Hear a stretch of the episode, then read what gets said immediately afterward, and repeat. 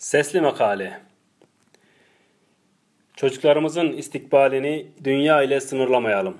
Mahmut Toptaş Anneler ve babalar, ciğerpare yavrunuzun kısacık ömrü için saçınızı süpürge, alın terinizi hamurunuza su yaptığınızı biliyorum.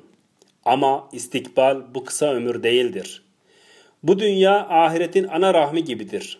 Çocuklarınızın istikbalini cennete varıncaya kadar düşününüz ve ona göre tedbir alınız. Bugünden itibaren çocuklarınızın minik ellerinden tutunuz ve en yakın camiye gidip görevliye görüşüp kaydını yaptırınız. Hocalar siz de dinleyiniz. Ermenekli Saffet Efendi bir gün Sultanahmet Camii'nde öğle namazı kılar.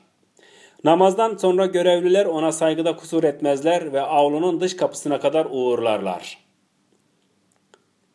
Müezzinlerin bana anlattığına göre o günlerde caminin avlusunda mahallenin çocukları top oynuyorlarmış. Top oynayan çocukların çalımlı oyunlarının arasından geçerek dış kapıya geldik ve uğurlarken biraz mahcup eda ile hoca efendiye ''Hocam kusura bakmayın bu top oynayan çocukları avludan kaç kere kovduksa da engel olamıyoruz dedim. Hoca bana dönerek sakın, sakın kovmayın. Namaz kılmıyorlarsa da yine kovmayın. Kilise çanının gölgesinde top oynamaktansa minarenin gölgesinde top oynamaları daha iyidir dedi. Daha önceleri bu sütunda gayrimüslim bir vatandaşımızın nasıl iyi Müslüman olduğunu şöyle yazmıştım. Değerli bir noterimiz telefon etti ve Cantaş yayın evine geldi. Yanında 30 yaşlarında bir delikanlı vardı. Noter, eski Hristiyan, yeni Müslüman filan dedi. Nasıl Müslüman olduğunu sorduğumda ben dinine bağlı bir Hristiyan annenin çocuğuyum. Babam ben küçükken ölmüş, annem ben askere gidinceye kadar elimden tutup her tarafta kiliseye götürürdü. Asker dönüşü yine kiliseye devam ettirdi. Bir gün dükkanımda dinleri düşünmeye başladım. Kiliseden hiçbir şey öğrenemediğimin farkına vardım.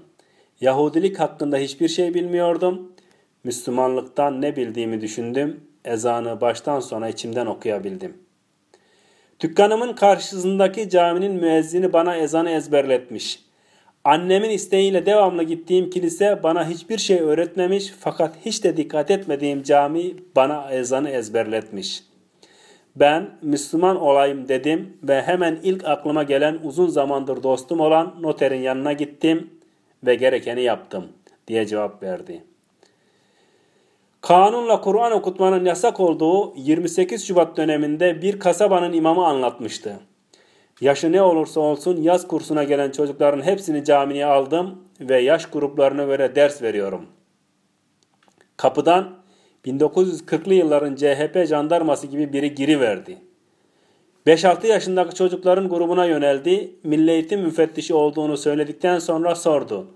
Bunlara ne öğretiyorsun? dedi. Bale dersi veriyorum deyince benim niyetimi anladı, beti benzi attı ve derhal cami dışına çıktı.''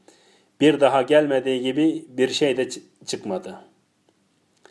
Köy ve şehirlerdeki Diyanet görevlisi kardeşlerim, beşikte yatandan mezara hazırlık yapana kadar herkese dinini öğretmekle görevliyiz.